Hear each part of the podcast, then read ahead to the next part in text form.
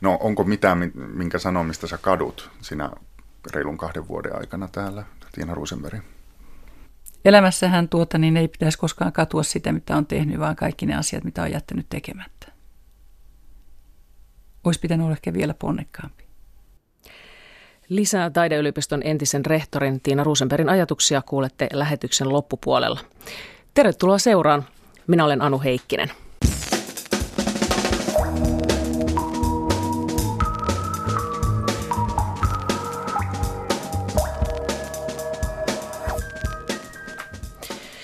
Puoli neljän jälkeen kuultava Tiina Ruusenbergin haastattelu on siis ensimmäinen, jonka hän antaa eronsa jälkeen. Mutta sitä ennen puhumme päivän kulttuuriaiheesta eli Guggenheim Helsinki arkkitehtuurikilpailusta. Niin kuin uutisissa olemme kuulleet, sen voitti parisilainen Moro Kusunoki arkkitektsin suunnittelema Art in the City-ehdotus. Eli toinen niistä korkeista ehdotuksista. Siinähän on yksi korkeampi torni ja sen ympärillä sitten useampi paviljonki – ja tämä majakaksikin kutsuttu ehdotus seuloutuu valtavasta määrästä ehdotuksia.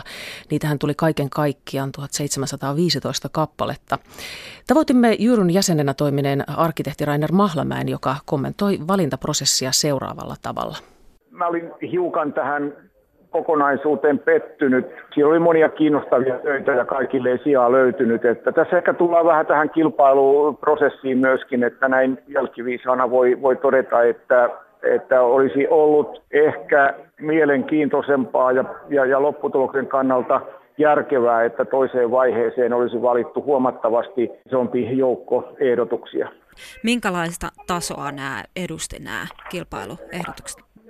Kyllä tämä varmasti nyt sellaisen, äh, siis, no joo, sanotaan näin päin, että ei kansainvälistä vertailukohtaa tällaiselle kilpailulle ihan hiljan löydy mistään. Että en, en oman urani aikana muista kuin ehkä yhden kilpailun tai kaksi, jotka ovat keränneet näin valtavan määrän kilpailuehdotuksia. Ja on selvää, että täällä tulee, tällaisen kilpailun tulee hyvin paljon keskeneräisiä töitä, hyvin paljon töitä sellaisten nuorten opiskelijoiden tekemänä, jotka osallistuvat ensimmäistä kertaa kilpailuun ja niin poispäin, että tästä totta kai seuloontuu, seuloontuu aika suuri joukko täysin epäkypsymättöminä tai epäkiinnostavina heti, heti alussa pois. Ja, ja ensimmäisessä vaiheessa oli myös paljon töitä, jotka, jotka täytyy sanoa, että olivat oli, oli työstetty niin kuin yli ja oli työstetty niin kuin tavallaan liian, liian myös pitkälle. Ne näyttivät jo jo, jo virheitä, mutta kyllä se kovin ehkä sellainen niin kuin ydintöiden määrä, määrä, voidaan puhua ehkä sitten kaiken kaikkiaan sadasta tai kahdesta sadasta työstä, niin kyllä se taso oli, oli kansainvälistä, että kyllä tämä niin kuin ammattimainen ja, ja kyllä tämä kansainvälisen kilpailun tason ehdottomasti täyttää. Näin siis arkkitehti Rainer Mahlamäki. Jenni Stammaajara haastatteli häntä. Toimittaja Saara Shikepen, sinä olit lehdistötilaisuudessa yhdessä uusikaupunkikollektiivi arkkitehti Jussi Vuoren kanssa. Mitä nuoren polven arkkitehti ajatteli voittajasta? No, Jussi Vuori oli eh, voitteesta yllättynyt. Ja oli oikein virkistävää kuulla nuoremman polven arkkitehdin näkemyksiä työstä. Ainakaan minä en ole vähän aikaan kuullut arkkitehtien suusta näin rehellistä Guggenheim-kritiikkiä. Ja kyllähän se on totta, että muiden finalistien vierellä tämä työ voi vaikuttaa aika nöyrältä ja jopa torikojumaiselta ratkaisulta. Tämä on aika kiinnostavaa. Mulla on aika moni oli ehkä yllättynytkin Mulla on sellainen olo, että tämä voittajatyö on ehkä jollain tavalla semmoinen realismin voitto tai kompromissi näiden ehkä vähän eri, eri ääripäiden ehdotusten välillä. Eli se, se tuntuu hyvin toteutettavalta. Se on pienipiirteinen, se painottaa ehdottomasti tähän niin kävelyympäristöön, pieniin tiloihin näiden kappaleiden välissä ja, ja sen niin kuin, torimaisen rantaelämän jatkamiseen. Mikä tässä voitossa oli yllättävän? Ehkä varmaan se, että, että tässä on tiettyjä ehdotuksia on, on nostettu voittajasuosikeiksi jo pitkään ja, ja ehkä sitä kautta niin kuin yleisen huomio on kiinnittynyt sinne. Toisaalta näihin kaikkein korkeimpiin ehdotuksiin ja ehkä tähän, tähän tota hyvin lasiseen ehdotukseen. Ja toisaalta mua itseäni yllätytti se, että kun kuudesta työstä noin neljässä on hyvin sellainen konseptuaalinen älyllinen ote, niin olisin ajatellut, että ehkä siitä vai sit löytyy, löytyy tavallaan se tuomariston suosikki. Mutta kuten tuomariston puheenjohtaja tässä sanoi, niin tästä oli ilmeisesti äänestetty ja, ja tota, tämä oli nyt sitten voittajatyö. Mikä työssä on erityistä tai erityisen hyvää? No erityistä on ehkä se, että, että tota, tässä on ehdottomasti äh, lähdetty hakemaan tämmöistä aika pienipiirteistä skaalaa tähän rantaan. Tässä, tähän rantaanhan on ehdotettu jo niin kuin armi, armihankkeesta ristihotelliin aika tämmöisiä voimakkaita, voimakkaita rakennuksia, mistä osa näitä ehdotuksistakin oli sellaisia. Ja musta tuntuu, että nyt tavallaan ehkä sen keskustelun pohjalta myös tämmöinen kevyt paviljonkimainen kokoelma pieniä puisia rakennuksia tuntui sitten tuomariston mielestä raikkaalta. Tavallaan kysymys siitä, että halutaanko me, mikä on tavallaan se Helsingin tulevan, tuleva kuva, halutaanko me jatkaa tätä monumentaalikeskustaa, tehdäänkö me isoja vetoja, jotka voi tavallaan mennä pieleen tai sitten olla hyvin voimakkaita, tai etsitäänkö me sitä voimaa tämmöisestä pienipiirteisyydestä. Ja musta tuntuu, että nyt on myös ehkä vähän sitten ajassa tavallaan tämmöinen eh, ihmislähtöinen toiminta ja kaikenlaiset pienet tapahtumat ja jotenkin sitä taustaa vasten ehkä myös tämmöinen aika pienipiirteinen arkkitehtuuri tuntuu ehkä vähän vähemmän vaarattomalta. Olet seurannut tiiviisti tätä Guggenheim Helsinki-kilpailua. Mitä mieltä olet ollut tästä kilpailusta, miten se on järjestetty ja mikä on lopputulos? No mä yritän, yritän pitäytyä erossa ehkä tästä, mitä mä sanoisin, tunteita herättäneemmästä osuudesta, eli tästä niin kuin amerikkalaisen konseptin myymisestä suomalaisille ja, ja jotenkin se on musta ehkä vähän vaikea keskustelu, mutta jos ihan puhtaasti mietin arkkitehtuurikilpailua, niin oikeasti tässä on nyt saatu enemmän ehdotuksia kuin ehkä koskaan mihinkään arkkitehtuurikilpailun maailmassa, yli 1700. Kukaan ei väitä, että siellä olisi, kaikki ehdotukset olisi mainioita, siellä oli aika paljon huonoja ehdotuksia joukossa, mutta toisaalta siinä saatiin sellainen aineisto, jota harvemmin varmaan kilpailuissa saadaan.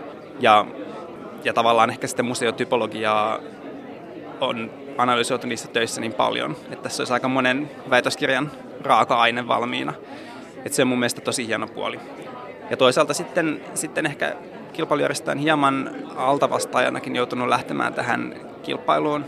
Ja, ja on todella painottanut tavallaan avoimuutta ja sitä, kuinka näitä ehdotuksia voidaan esitellä. Tämä oli hieno tämä taidehallin näyttely ja, ja verkossa on ihan kaikki, kaikki aineisto näistä töistä ollut nähtävillä ja, ja on myös erilaisia, niin kuin, siellä on ollut pelejä, joilla voi etsiä oman ehdokkaansa ja, ja jotenkin hyvin harvoin näkee minkään kilpailun yhteydessä tämmöistä efforttia. Arkkitehti Jussi Vuori, jäikö jotain hampaan koloon? En haluaisi ajatella, niin mulla tietysti oli ehkä omat tota, suosikkini. Ja tämä ei ollut yksi niistä, mutta että mä olen pyrkinyt tutustumaan näihin finalistitöihin aika hyvin ja, ja mun mielestä tämä on ihan hyvä työ. Mä ehkä hämmästyin hieman sitä, tai se oli sillä tavalla perinteinen, voisiko sanoa, kilpailuehdotus, että se ei kovin paljon käsitellyt tätä ikään kuin rakennuksen sisäistä logiikkaa, vaan se teki puhtaasti, puhtaan viileästi ystävällisen ehdotuksen se tavallaan loi uudenmuotoiset seinät, johon sitten toiminta voi asettua. Eli, eli siinä tavallaan arkkitehti ei, ei asettunut kuraattorin tai, tai laajemmin kaupunkisuunnittelijan asemaan. Näin puhui siis arkkitehti Jussi Vuori.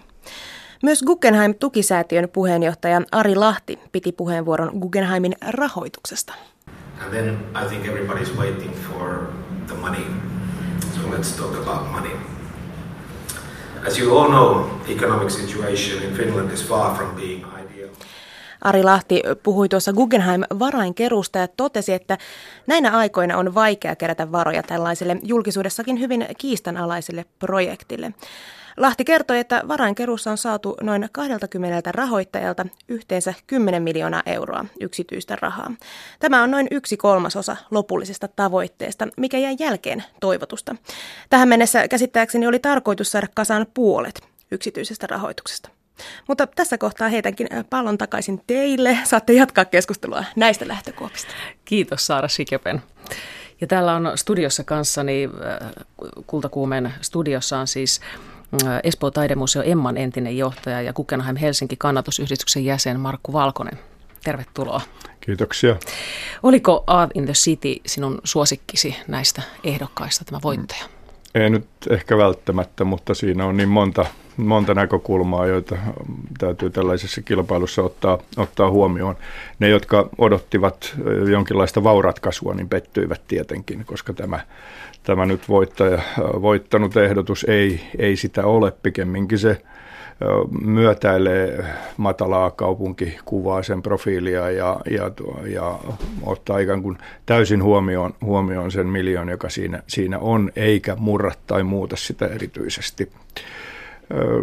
Siinä mielessä se oli yllätys, että joku muukin näistä, näistä loppu suoralla olleista ehdotuksista olisi, olisi tullut kysymykseen, jos ajatellaan, että, että ratkaisu on tämmöinen matala ja, ja, ja se ikään kuin fragmentoidaan äh, tämä massoittelu sillä tavoin, että siitä tulee eräänlainen, äh, en nyt halua sanoa kauppakeskus, mutta, mutta, tuota, mutta siis joka tapauksessa semmoinen helposti liikkuva kokonaisuus. Ihmisten on helppo siinä kulkea ja, ja etsiä sitten kohteet, kohteet, jotka eivät ole suuria, massiivisia käytäviä ja kokonaisuuksia, jotka ikään kuin pienen ihmisen musertavat alle.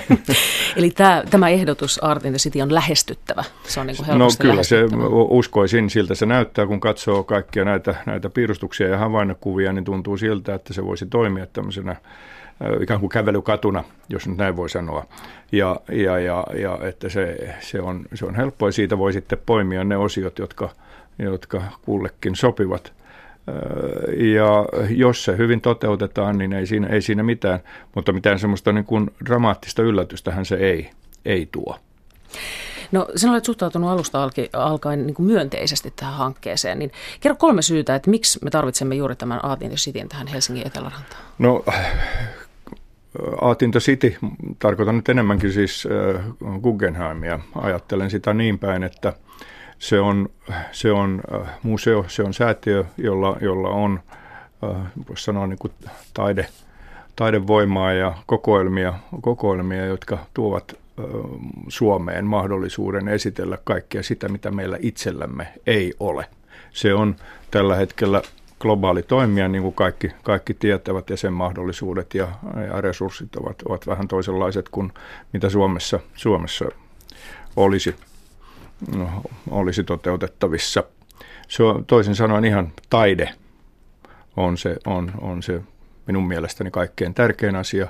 Lisäksi olen varma siitä, että, että se tuo myös muille taidelaitoksille laitoksille lisää kävijöitä merkittävän korkeatasoisen tarjonnan lisääntyessä myös muut hyötyvät, että se ei ole kyllä muilta pois. Ja tästä, tästä on esimerkkejä, esimerkkejä paljonkin. Sitten on, sitten on ö, taloudellinen näkökulma, joka tietysti osittain nojaa matkailuun. Ja on luonnollista, että, että tällainen attraktio lisää, lisää Helsingin kiinnostavuutta, lisää myös Suomen kiinnostavuutta. Että ei tämä nyt ole pelkästään semmoinen niin kuin pääkaupunkiratkaisu ratkaisu, että siinä mielessä se on, se on, se on tärkeä. Sitten on tietysti tämä, tämä sanoisiko niin kuin enemmän rakennustaiteellinen, rakennushistoriallinen, kaupunkikuvallinen kuvallinen asia. Jos me ajattelemme tätä, tätä satama-aluetta ja muuta, niin kyllä siitä voi sanoa, että, että Suomen pääkaupungin rannaksi, niin onhan se kyllä aika kenkkumaisen näköinen tällä hetkellä niin, juuri eli, näiltä osin. Eli Aatin the City kaunistaisi sitä. No otetaan Kyllä. nyt toinen keskustelija mukaan keskustelun. Puhelimessa on Helsingin kaupunginhallituksen varapuheenjohtaja Osku Pajamäki, joka on suhtautunut kriittisesti hankkeeseen. Hyvää iltapäivää sinne Ahvenanmaalle. Iltapäivää. No mitä ajattelet voittajaehdotuksesta? Pidän ihan, ihan niin sanoisi, mielenkiintoisena. Tuntuu vaan tässä kontekstissa niin kuin aika oudolta päätyä siihen tilanteeseen, joka niin kuin kauan aikaa sitten oli selvää, että vaikka hankkeella ei ole selkeää ikään kuin kulttuuri- tai taidepoliittista tilausta tai tarvetta, eikä elinkeinopoliittista, eikä kaupunkilaisten tukea, eikä kaupungin hallituksen tai valtuuston tukea, niin nyt tässä ollaan siinä tilanteessa, että pitäisi keskustella sen hankkeen arkkitehtuurista. Ja mä toivon, että ei nimenomaan tämän tyyppisen kuvion kautta tuoteta niin kuin pettymyksiä kaupunkilaisille Ja mä en kannattanut tätä arkkitehtuurikilpailua, koska hankkeella ei ollut rahoitusta eikä oikein funktiota. Ja tässä mielessä musta tuntuu jotenkin kurjalta lähteä arvioimaan sen hankkeen niin kuin esteettisiä tai muuten toiminnallisia arvoja.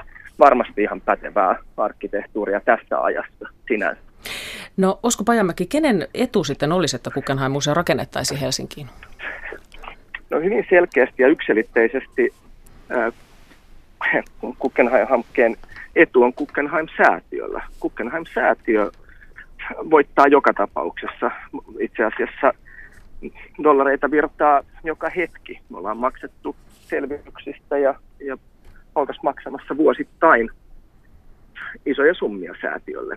Mutta mitään päätöksiä tai, tai edes sen suuntaisia ei Helsingin kaupunginvaltuusto tai hallitus ole tehnyt.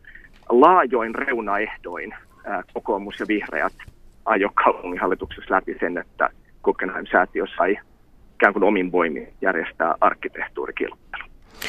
Hankkeen kokonaisbudjettihan on siellä 130-140 miljoonassa eurossa ja, ja siitä yksityistä rahaa pitäisi tulla se lähes 30 miljoonaa ja nyt sitten tänä päivänä tuli se ilmoitus, että sitä on nyt koossa se reilu kolmasosa eli vähän yli 10 mm. miljoonaa, niin tyydyttääkö tämä summa nyt sinua Osko Pajamäki? Musta lähtökohta on se, että se on vain Guggenheim-säätiö itse, joka on asettanut hankkeen yksityisen rahon tavoitteeksi kerätä rahaa formaattimaksun, eli Guggenheim-säätiön nimen käyttämiseen. Ää, ei, ei, ei kaupunki ole keskustellut siitä missään vaiheessa, tai valtio, että mitkä olisi rahoitusosuudet. 10 miljoonaa euroa on murtoosa siitä, mitkä tämän hankkeen kokonaiskustannukset on sekä investointina että sitten vuosittaisina toimintamenoina. Menoina. Ja tähän ei ole minkäänlaista mallia. Eikä myös ole haettu mitään vaihtoehtoisia malleja sille, että jos halutaan kulttuurin tai vielä ehkä vaikeamman lajin taiteen kautta ää, tehdä elinkeinopoliittisia toimenpiteitä, niin onko juuri Guggenheim-säätiö ja kuvataide, tai vielä kuvataide, joka olisi pääasiallisesti arkkitehtuuria ja designia, se yksittäinen hanke, joka kaupungin pitäisi tällaisessa tilanteessa lähteä, lähteä ja mitkä on sen niin kuin kerrannaisvaikutukset ja heijastukset muuhun kulttuurikenttään. Tämä on kaikki keskeneräistä ja jälleen me joudutaan puhumaan siitä, että onko tämä liian korkea vai liian matala. Markku Valkonen, mitä, mitä vastaat Osko Pajamäellä? No tässä oli niin paljon erilaisia asioita ja kaikissa oli ei-merkki, että tuota, voi sitten, voin tietysti tehdä sillä lailla, että sanon, että että kyllä merkillä on, on paljon, paljon voimaa, voimaa ja, ja tietysti jos joku ei ole kiinnostunut kuvataiteesta tai designista, niin sillähän ei voi tietenkään yhtään mitään.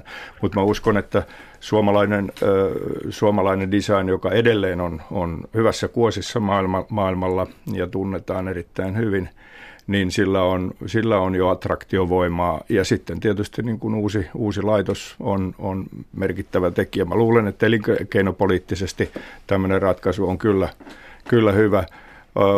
Se on selvää, että, että kaikkea ei pystytä ennakoimaan, mutta kyllä näistäkin, näistäkin taidemuseoiden ja, ja, ja kulttuuriinvestointien tuloksista tiedetään jo niin paljon, että, että kyllä siinä, siinä, siinä on osviittaa ihan siinä, missä on osviittaa jonkun talvivaaran suunnittelulle, jonne kyllä pistetään rahaa reippaasti. Että, että voisihan Suomi nyt kulttuuriprofiiliakin korottaa, korottaa, jos se nyt pyrkii muutenkin olemaan maailman, maailman paras tulevaisuudessa. Ei tällä hetkellä, mutta tulevaisuudessa.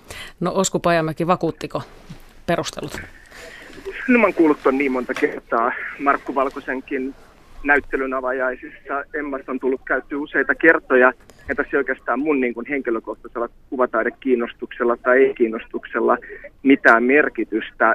Sanoin, että mulla on Helsingissä osaltamme käynnistetty ja tuettu hanketta, että Aamos Anderssonin taidemuseo lähtee liikkeelle. Meillä on äh, uudet tuulet puhaltamassa Helsingin kaupungin taidemuseon suhteen – Sieltä avataan Maija Tanninen Mattilan johdolla IVV-näyttelyllä syksyllä ää, ikään kuin Helsinki, Helsinki-lähtöisistä perusteista oleva taidenäyttely ja koitetaan saattaa sitä kautta Helsinkiä niin, kulttuurisesti kiinnostavaksi kaupungiksi. Et nämä on niitä ikään kuin mun mielestä Glasgow-mallin tai Tukholman tai Kööpenhaminan mallin mukaisia kulttuuripuolustuksia, johon Helsinkin olisi parempi samaistua, kun 90-luvun alun teollisuuskaupunki Bilbaon päätöksiin tai nykyiseen Dubain päätöksentekoon. Minusta se on niin kuin hieman alamittaista puhua siitä, että ei ole kulttuurista kiinnostunut, tai vielä pahempaa sanoa, että on sisäsiittoinen tai jotenkin ikään kuin kansainvälisiä tuulia vastustava. Tämä on formaattibisnestä, joka toistaiseksi näyttäytyy Helsingin kaupungille mun mielestä lähes kaikilla elementeillä heikolta, ja sen takia eh, tämä ei ole kyllä ja ei kysymys, vaan me pyritään siihen, että kaikkien toimijoiden kanssa Helsingin kaupungilla on sama toimintalogiikka. Ja nyt Guggenheim-säätiö kaikissa mahdollisissa tapauksissa toimii toisin. Ja siitä on hyvänä osoituksena se, että ilman, että meillä on minkäänlaista hankesuunnitelmaa tai rahoitusta, niin keskustellaan nyt Ylen kultakuumeessa arkkitehtuurista sen jälkeen, kun kilpailu on jo pidetty. Marko Valkonen. No, yksi asia on se, että Guggenheimin toimintahan on, on aika lailla myös tulevaisuuspainotteista. Minusta on erinomaista, että Ai Weiwein näyttely tulee, tulee Suomeen, mutta kannattaa muistaa, että kymmenisen vuotta sitten ja maailmassa ensimmäisenä Guggenheim New Yorkissa järjesti, järjesti Ai Weiwein suuren näyttelyn. No Marko Valkonen, häiritseekö sinua taideihmisenä, että tästä projektista puhutaan niin vahvasti matkailu- ja talousprojektina? No siis ymmärrän sen näkökulman ilman muuta, mutta, mutta kyllä mä haluaisin kuitenkin painottaa enemmän, enemmän tätä taide, taidepuolta ja kulttuuripuolta. Ja edelleen olen sitä mieltä, että kyllä se vain, vain tuota, auttaa myös kaikkia muita hyviä suunnitelmia, olivatpa ne Helsingin, Helsingin kaupungin rajojen sisäpuolella tai sen lähituntumassa tai koko Suomessa. Osku Pajamäki, milloin arvelet, että ehdotus on kaupunginhallituksen pöydällä? Mä en osaa tarkkaan sanoa, mä uskon, että siinä menee hyvin pitkään, että siinä pitää tulla käytännössä kaupungin itse teettämät tutkimukset tämän hankkeen erilaisista heijasten vaikutuksista. Ja sitten toki ihan normaalisti niin kun hankesuunnitelmaprosesseissa ää, pitää katsoa, miten toimitaan, jotta saadaan taloudellisia realiteetteja, että jos hankkeelle tulee kyllä merkki, niin millä kustannuksilla todella hankerakentus ja missä aikataulussa. Meidän täytyy muistaa, että siellä on hyvin laajat ehdot esimerkiksi vihreältä puolueelta silloin, kun arkkitehtuurikilpailun he hyväksyivät, jotka edellyttää muun muassa sitä, että keskustakirjasto on rakennettu valmiiksi, Helsinki luopuu jostain isosta liikennehankkeessa ja Helsingin kaupunki ei toimintamenojen eikä investointimenojen osalta voi olla kuin puolet rahoituksesta ja niin edespäin ja niin edespäin. Tässä on niin kuin hyvin monta askelmerkkiä, joita kaupungin täytyy ottaa. Et en usko, että ennen loppusyksyä on mitään uutta informaatiota. No miten todennäköisenä näit sen, että, että Guggenheim Helsinki joskus nousee tuohon Etelärannan tontille? No, mun täytyy sanoa näin, että, että mä olen niin jotenkin paljasjalkainen helsinkiläinen, että, ja tämä on hyvin henkilökohtainen mielipide, se, että Guggenheim olisi nyt ihan kirjaimellisestikin äh, orakin toimiva Helsingin tunnusmerkki ja majakka, on mun mielestä vain osoitus kulttuurisesti heikosta itsetunnosta. Pidän Guggenheim-säätiön työstä, mutta Helsingin niin kuin ja muun on niin syytä kuitenkin ponnistaa erityisesti taiteen puolella siitä omasta osaamisesta ja tekemisestä ja sitä kautta kansainvälistyä. Hyvä, kiitos näistä kommenteista Helsingin kaupunginhallituksen varapuheenjohtaja Osku Pajamäki. Kiitos. Markku Valkonen, nyt Guggenheim-hanke, Guggenheim Helsinki-hanke on kestänyt nelisen vuotta monine eri kirjavinen vaiheineen, niin missä vaiheessa nyt olemme tätä prosessia, jos ajatellaan sitä kokonaisuutena? Olisikohan tässä kolmannes mennyt tästä prosessista noin suurin piirtein. Yksi vertailukohtahan on se, mikä osoittaa niin kuin Helsingin dynaamisuutta, siis jos ajatellaan kansainvälisesti, on se, että 50-luvulla esitettiin ensimmäinen ajatus siitä, siitä että, että Suomi ja Helsinki tarvitsisi nykytaiteen museon. Eikä, eikä kulunut kuin puoli vuosisataa, niin saatiin kiasma, mikä oli tietysti erinomainen asia. No milloin arvelet, että mahdollisia avajaisia vietettäisiin? Kyllä siihen monta vuotta menee, se on, se on itsestään, itsestään selvä, ja, ja tuota, mutta edelleen paljasjalkaisena helsinkiläisenä, niin toivon, että se, se vuosiluku ei olisi, ei olisi aivan tavattoman kaukana. No yksi asia, joka nostetaan ja joka myös jollain tasolla pitää nostaa esiin, kun puhutaan Guggenheim-säätiöstä, on tämä Abu Dhabin Guggenheim-hanke ja siirtolaisten olot siellä. Niin, äh, miksi suomalaisia kiinnostaa yllättävän vähän se, että mitä näissä muissa säätiön hankkeissa sitten tapahtuu, näissä Guggenheim-säätiön hankkeissa? No se on kai otollisin kritiikin kohde. Jos me voimme löytää, löytää jotakin eettisesti oikaistavaa, niin suomalaiset ovat kyllä nopeasti asialla ja hyvä näin. Käsittääkseni myöskin tätä kritiikkiä on, on kuunneltu, eihän se pelkästään Suomesta ole lähtöisin, lähtöisin ja, ja, ja toivottavasti asiat ovat siellä paremmalla, paremmalla to, tolalla. Ihmettelen myös toisaalta sitä, että, että, että, että Louvre, joka myöskin rakentaa sama, samalle saarelle, Saadiat saarelle, suuren näyttelytilan, siis tämmöisen rakennuksen, niin sen ympärillä ei kuohu. Hyvä, kiitos paljon kommenteista Markku Valkonen. Kiitoksia. Taideyliopiston entisen rehtorin Tiina Ruusenbergin eroilmoitus kesäkuun alussa tuli monelle yllätyksenä. Ilmoituksen jälkeen asiaa kommentoi pelkästään taideyliopiston hallituksen puheenjohtaja Kari Kaitue. Ja hänen mukaansa irtisanoutuminen tapahtui yhteisymmärryksessä, eikä siihen liittynyt mitään draamaa. Kuitenkin kun rehtorin viisivuotiskausi jää näin pahasti kesken, herää monta kysymystä siitä, mitä oikeasti tapahtui. Entinen rehtori Tiina Ruusenberg ei ole kommentoinut asiaa julkisuudessa ennen kuin tänään kultakuumeessa. Tämän päivässä haastattelussa hän ottaa kantaa muun muassa äärioikeiston ja natsismin nousuun Euroopassa ja Suomessa, asia, joka on puhututtanut monia viime aikoina. Tuomas Karemo tapasi Tiina Ruusenbergin. Hyvää päivää Tiina Ruusenberg. Hyvää päivää. Miten elämäsi on nyt sujunut näiden parin viikon aikana? Ihan hyvin. Mitä sä oot tehnyt? Äh, mä oon muuttanut ja mä oon järjestellyt asioita ja ennen kaikkea nyt lähdössä kesälomalle. Mielestäni hyvin ansaitulle sellaiselle. Tiina Rosenberg, mä ymmärsin niin, että sulla on ainakin tähän asti ollut Tukholmassa semmoinen työhuone, että siinä on työpöytä jaettu kahtia, että toisella puolella on Ruotsia koskevat tutkimukset ja hommat, toisella puolella Suomea. missä roolissa nyt tässä jatkossa on nämä Suomea koskevat asiat, vielä kun sulla on tämä työpöytä tällä tavalla niin no se on, se, on, se on mun työpöytä tuota, niin, kotona mun työhuoneessa. Mulla on työhuone sekä tuota, niin yliopistolla että, että kotona. Ja tietysti se kotona oleva työhuonehan on persoonallisempi siinä mielessä, että yliopistollahan työhuone, missä ottaa ihmisiä vastaan ja opiskelijoita noin poispäin, se ei voi olla niin henkilökohtainen. No kyllä niitä tota, niin, suomenkielisiä kirjoja löytyy sieltä vielä, että ei se, ei se Suomi ole tuota, niin kokonaan kadonnut, kadonnut näistä, näistä kuvioista. Mutta tietysti viime vuosina, kun elämä on ollut niin kuin jaettu Suomen ja Ruotsin välillä, niin, niin silloinhan se tuota, niin, ja työtehtävät on, on ollut toisenlaiset eh, kummassakin maassa, niin, niin, niin, niin sen takia ehkä se korostui, korostui enemmän, mutta ei se Suomi-kuvio kuitenkaan ole hävinnyt, hävinnyt tästä. Minkälaisina sun työtehtävät ja julkinen vaikuttaminen jatkossa on Suomessa? Mä oon taideneuvoston puheenjohtaja ja, ja jatkan siinä, se on luottamustehtävä. Ja tuota, niin mä oon Tarja Halosen jälkeen, mulla on ollut kunnia aloittaa puheenjohtajana kulttuuria kaikille – nimisessä järjestössä, joka on yhdenvertaisen kulttuurin puolesta. Tanssin talo ryllä on myös sellainen uusi mentorointiohjelma, joka tuota, niin lähtee käyntiin, käyntiin nyt syksyllä. Mä oon myös siinä mukana. Ja tässä tuota, niin jotenkin näitä, näitä asioita, niin mulla on semmoinen niin tunne, että tekevälle sattuu. Että jos on mukana kaikenlaisessa, niin jotenkin nämä, nämä tämmöiset erityyppiset luottamustehtävät, ne niin poikii, poikii toisiaan. Että sieltä niin kuin aina löytyy löytyy ihmisiä, jotka on kiinnostunut siitä, siitä mitä mä teen. Et kyllä se, se Suomikuvio jatkuu myös tässä, vaikka työpaikka on, on, on vaihtunut takaisin Tukholman yliopistoon. Miten, millä tavalla sä haluaisit olla julkisuudessa ja mielipidevaikuttajana Suomessa jatkossa?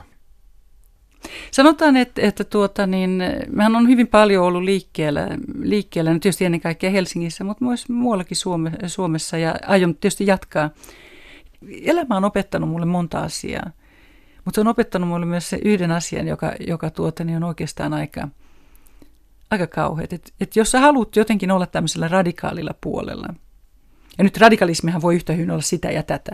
Mutta sanotaan nyt esimerkiksi, että jos sä haluat olla julkisesti feministi, niin sun täytyy olla, sun täytyy olla siihen todella pokkaa ja todella varaa. Tai sitten, että sulla ei ole mitään menetettävää. Sitä välimaastoahan itse asiassa ei ole. Sen takia, että suurin osa ihmisistä hän kiipii tässä systeemissä. On pelokkaita ja ne pelkää työpaikkoja ja ne pelkää erilaisten asioiden puolesta. Ne ajattelee, että mitä ihmiset ajattelee tai mitä musta tulee, jos mä yritän tai esitän jotain asiaa. Siis kun mä ajattelin, että mistä mun ikäiset ihmiset, siis mä täytän 57 tänä, tänä vuonna, niin mun ikäiset ihmiset on vaan, nehän ostaa vanhoja taloja ja sitten ne remontoi niitä sen takia, että ne yrittää pitää avioliittojaan kasassa. Tämä on ehkä vähän kärjistetysti ilmaistu. Et jotenkin se semmoinen ajatus siitä, että jymähtää semmoisen niin keski-ikäisten ihmisten taloremontti saumaan tai vuosikerta viineihin tai, tai johonkin ruoanlaittoon tai semmoisia, jotka varmasti on monille hyvin arvokkaita ja hienoja asioita, niin, niin, niin se ei sovi mulle. Mä oon jotenkin kuitenkin kiinnostunut, kiinnostunut siitä, siitä, että miten, miten voi vaikuttaa, vaikuttaa yhteiskunnassa. Ja mä oon myös todennut, että yhteiskunnassa todella voi vaikuttaa. Mä ajattelen esimerkiksi koko Ruotsin sukupuoli- ja seksuaalipoliittista lainsäädäntöä. Niin, niin mähän on niin omin silmin voinut todeta sen, että yhteiskuntaa voi muuttaa, meidän lainsäädäntöä voi muuttaa, yhteiskunta voi olla toisenlainen myöskin. Se ei ole mikään mahdottomuus. Ja silloin niin täytyy, täytyy löytää se. Löytää no voiko Suomea muuttaa, jos ajattelet tätä reilua Kyllä. paria vuotta? Kyllä. No mi- mitä sä koit, että sä pystyit muuttamaan siinä aikana? Se ei Mä en varmasti pystynyt muuttaa, muuttaa mitään. Nyt ei ehkä tässä on semmoinen hybriksen, hybriksen paikka, paikka sanoa, että, että mitä, mitä olisin voinut muuttaa tuota, niin Suomessa, niin sehän ehkä tarkoittaisi, että olisi astunut tuota, niin aivan valtavan suuriin saappaisiin. Tekikö tämä pari vuotta, minkä sä nyt olit äh, niin kuin mediassa ja mielipidevaikuttajana, niin varovaiseksi? Tiina Rosenberg? Ei, koska tota, niin, mä, mä oon kuitenkin sitä mieltä, että, että sen tyyppisen vihan ja vihapuheen tarkoitushan on hiljentää. Ja ajattelin, jos meille niin kuin jää vaan pelkästään nämä vihapuhujat sit yhteiskunnallisiksi vaikuttajiksi, niin sittenhän meillä on jo ongelma. Sitä vaan täytyy, täytyy uskaltaa ja täytyy jatkaa. Ja ehkä se koko pointti, minkä takia mä oon nyt sun kanssa juttelemassa tässä, niin on ehkä ollut se, että mä oon, mä oon henkilönä nostanut esille Suomen julkisuudessa asioita, joista keskustellaan Suomessa. En mä oon ainoa, joka keskustelee niitä, mutta mulla oli semmoinen näkyvä paikka pari vuotta myöskin keskustella näistä asioista. Miten se sun mielestä meni? Joo, Mielenkiintoinen, mielenkiintoinen, tuota, niin, mielenkiintoinen kysymys. No se herätti ainakin tunteita. Väärin ymmärrettiinkö sut? On vaikea sanoa, jos sanoit, että on, on väärin ymmärretty, niin sehän tarkoittaa uhriutumista tavalla tai toisella. Se voi koska... myös tarkoittaa sitä, että sinut on ymmärretty väärin ilman, että siinä on mitään niin, niin. uhrimentaliteettia. Niin, ehkä, se, tuota, niin, ehkä, siihen, ehkä siinä tuli tuota, niin monia asioita, joita, joita olisi ollut ehkä hyvä, hyvä Suomessakin ajatella aikaisemmin. Kuten? Eh. No varmasti, no feminismihan on yksi näistä asioista. Uusoikeistolaisuus, fasismikysymykset ja muut, onhan niitä, ajatellaanhan niitä ja kirjoitetaan niitä, mutta, mutta se on vielä se kysymys, mihin mä haluaisin palata, että minkä takia niitä ei nosteta. Petyikö siihen, että, että ne ei herättänyt niin paljon keskustelua ja semmoista, keskus, semmoista järkevää keskustelua, mitä sä olisit toivonut? Joo, kyllä. Kyllä, koska siis jotenkin sillä tavalla, että se helposti tulee se, niin sen ajatus siitä, että mä oon henkilönä kiinnostavampi kuin ne kysymykset, mitä, mistä mä halusin keskustella. Mutta joo, kyllä, ihan selkeästi, että kyllähän niin on, on tietyt, sen huomaa kuitenkin Suomessa, että tietyistä asioista ei saa keskustella. Se on suurin piirtein, että kun sä meet, kun sulle opetetaan tämmöisiä niin kuin jonkinlaisia käytöstapoja, niin tulee se niin, että sitten sit nyt emme keskustelu, nä, keskustella näillä illallisilla seksistä tai politiikasta tai uskonnosta tai noin poispäin. Jos kaikki niin kuin tämmöiset todella mielenkiintoiset aiheet on kiellettyjä keskustelun aiheita, niin silloinhan me vaan voidaan keskustella kauniista säästä. Kyllä se on aika laihan laista. Mistä sä koit, että, että sä et saa keskustella? mähän, on, mähän, on, mä on kyllä saanut keskustella ihan kaikesta, että en, mä, en mä voi sanoa sitä, että mä olisi mitenkään rajoitettu, rajoitettu tuota, niin, siinä mielessä. Mutta tota, niin ehkä perussuomalaisuuteen, perussuomalaisuuteen poliittisena ilmiönä minkä takia siitä on niin vaikea keskustella, on se, että se on juuri sitä, mitä se itse nimi sanoo. Se on sitä perussuomalaisuutta. Se on ihan kuka tahansa meistä. Että tämä ei ole niinku sit mikään semmoinen ryhmä, jota voidaan stigmatisoida. Ja sen takia mä voin ymmärtää, että se on poliittisesti hyvin hankala tilanne. Koska siis tämmöisessä niin kuin etabloituneessa politiikassa, niin perussuomalaisuushan on nimenomaan tuottanut nyt semmoisen uuden, uuden määritelmän suomalaisuudesta, joka on saattanut meidän muut puolueet aika hankalaan, hankalaan tilanteeseen – ja myöskin tuota, niin tuottanut nyt sitä pelkoa, että mitä me tehdään, jos me niin kuin liiallisesti kritisoidaan meidän omaa kansakuntaa, jotka kuitenkin melkein 20 prosenttia, ei nyt ihan, niin on, on tällä linjalla. Se voi olla, sitä on kauheasti mietitty, että onko pelkkää työväenluokkaa vai onko keskiluokkaa vai onko ketä tahansa, mutta kun siihen nyt kuuluu kaikenlaista, siihen kuuluu akateemisia ihmisiä, siihen kuuluu keskiluokkaa, siihen kuuluu työväenluokkaa, niin kuin ihan missä tahansa muussakin puolueessa, se voi olla enemmän tai vähemmän korostunut. Mutta tässä, tässä on niinku yksi semmoinen, yksi tota niin, sokea piste tämänhetkisessä, tämänhetkisessä suomalaisessa keskustelussa, että sitä pidetään niinku demokratian huippusaavutuksena ja hienona poliittisena eleenä, että ollaan puhumatta siitä, että demokratian, demokratia mahdollistaa myös epädemokraattisten voimien valtaan tulon. Ja mä haluan vaan niin sanoa sen, että se mikä huolestuttaa mua kaikkein eniten ja siitä pitäisi todella sekä kirjoittaa että tanssia tai laulaa tai näytellä, on nimenomaan se hiljaisuus. Se hiljaisuus, poliittinen hiljaisuus, joka niin kuin laskeutuu tiettyjen asioiden ylle ja se on todella vaarallinen. Jotenkin tämä tämmöinen tietynlainen fenomania, uusfenomaaninen ajatustapa, että meille kehitetään nyt semmoista niin kuin narratiivia jonkunlaisen populistisen suomalaisuuskäsityksen kautta historiasta, jota ei koskaan ollut olemassa.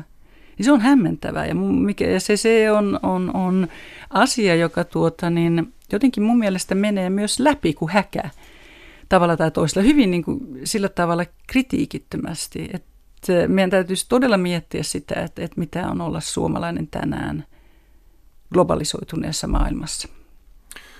Kun mä katsoin susta tehtyjä haastatteluita ja, ja sitten sitä kommenttiketjuja aina niiden alapuolella, niin, niin tämmöisen näppituntuman mukaan, niin aina jos sä sanoit sanat fasismi tai feminismi, niin ne oli semmoisia, jotka Joo. oli hirveän vaikea sulattaa. Joo. Eikö se, toi, toi fasismikäsite on todella mielenkiintoinen, koska tota niin, ö, mä huomasin, että tämä niin Suomessa, Suomessa kolahti todella pahasti. Ja, ja vähitellen mulle selvitettiin, että Suomessa ei käytetä fasismi käsitettä sen takia, että Putin kutsuu ukrainalaisia fasisteiksi. Tämä oli niinku semmoinen niinku looginen, looginen ketju, jota mä en ymmärtänyt. Siis kuka näin sanoo, että, että sitä ei? No tämä on nyt, tämä on nyt semmoista niinku puhetta, joka on, on, on siis tuota niin, näiden virallisten kanavien ulkopuolella. Että Suomessa ei, niinku, ei käytetä tätä fasismi-sanaa sen takia, että se on semmoinen, että sen takia, että venäläisillä on tai Putinilla on tapana heittää tämä fasismikortti. Se oli mulle niin jotenkin kauhean semmoinen vieras tapa ajatella. Mä aloin sitten niin miettiä sitä, että että Suomessa ei ole tehty nyt läksyjä kunnolla. Tätä, tätä Suomen äärioikeiston historiaa ja, ja fasismin historiaa ei ole tutkittu riittävästi.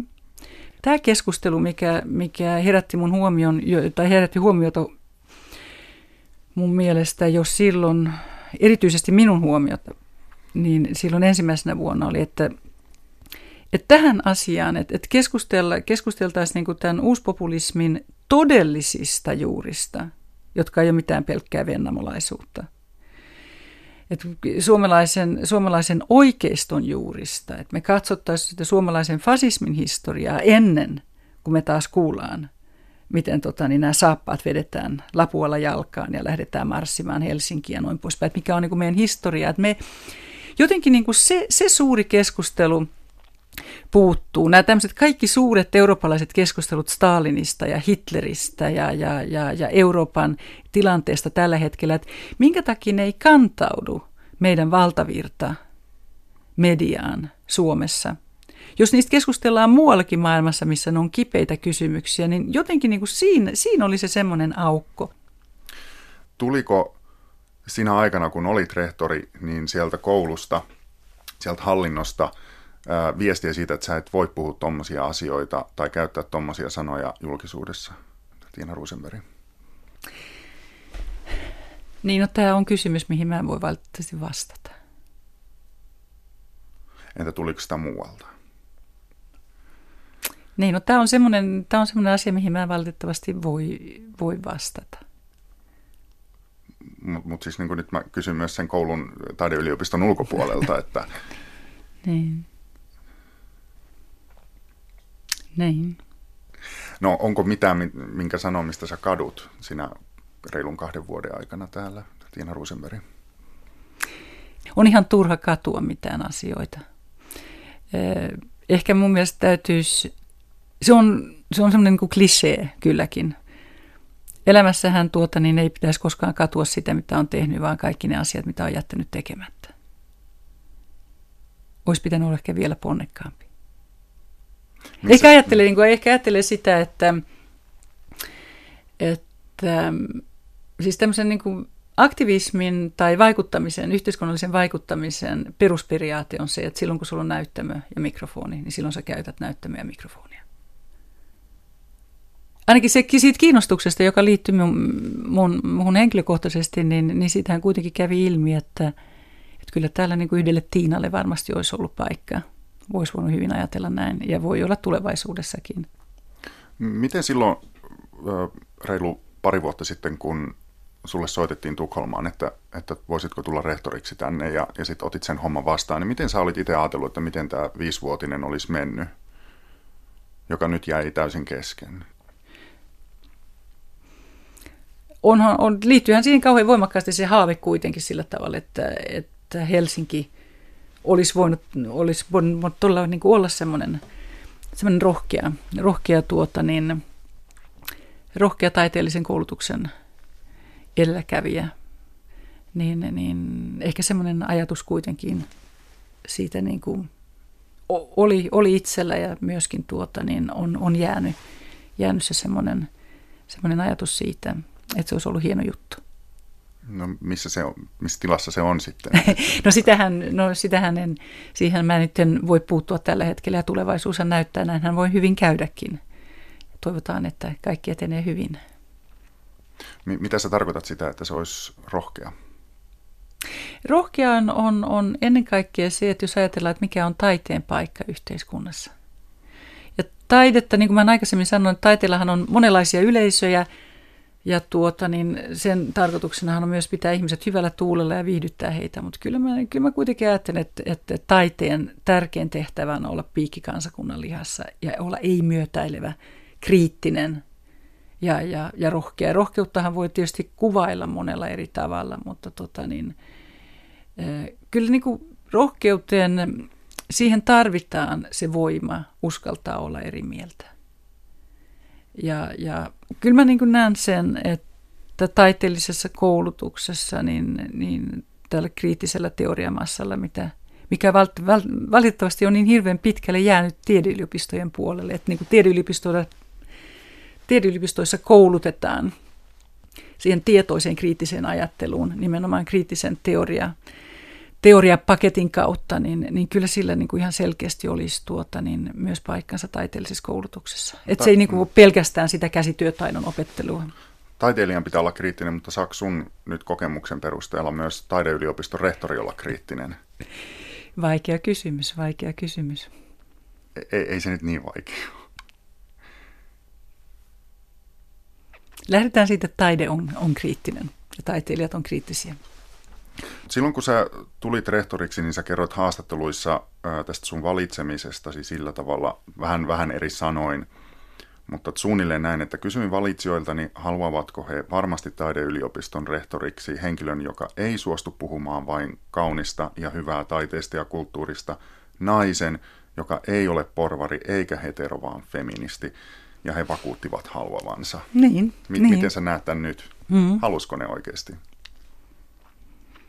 Niin, se on hyvin mielenkiintoinen kysymys ja se on ehkä, musta on hyvä, että tota, niin, ehkä nostaa toi, koska tota, siis tämä kissahan on, oli jo pöydällä silloin. No, nämä on, niin on semmoisia, mihin mä en voi nyt itse valitettavasti puuttua, koska siis se on analyysi, jonka toisen, jonkun toisen täytyy Miksi? tehdä. Anteeksi, mi, mi, mutta minkä takia sä et voi? niin. Se on mielenkiintoista, mielenkiintoinen siis, ähm, jos perustehtävänä on yhteiskunnallinen vaikuttaminen, niin siitä varmasti voi olla montaa mieltä. Anteeksi, mitä tarkoitat, Tiina Rosenberg? Äh, kaikkien, tai siis yliopistoyhteisöjen, taideyliopistojen, mutta myös tiedeyliopistojen velvollisuus on vaikuttaa yhteiskunnassa. Koit sä, että sä saat? Vaikuttaa yhteiskunnassa. Mm. Mä oon parhaan tahtoni mukaan, tai siis ollut vaikuttamassa yhteiskunnassa. Mä en ole sillä tavalla tuota niin, sanotaan nyt kuitenkin, kun mä tulin Helsinkiin, niin eihän taas, e, enhän mä Mannerheimin tiellä tuota niin, ollut myymässä mitään itseäni tai muuta semmoista, eihän se ollut niin kuin tarpeellista, vaan kyllähän niin kuin nämä keskustelun aiheet, mitkä, mitkä tuota, niin kiinnostaa mua, niin on kiinnostanut monia. Eihän mua varmasti olisi muuten kutsuttu kaikki niihin tilaisuuksiin puhumaan, missä olen esiintynyt. Mihin, mihin niin kuin taideyliopiston seuraavan rehtorin sit pitäisi varautua, että, että mitä hän voi siellä, mihin hänen pitäisi puuttua ja minkälaisen koulun hän saa johdettavaksi? No siitä, siitä tota, niin mä en voi sanoa mitään. Siis mikä tuota, niin on, on sitten, mikä tulee, se tulee. Minkä takia nyt nämä sun rehtorikauteen liittyvät kysymykset on oikeastaan vähän kaikki semmoisia, että sä et voi sanoa niihin oikein juuta etkä jaata. Niin.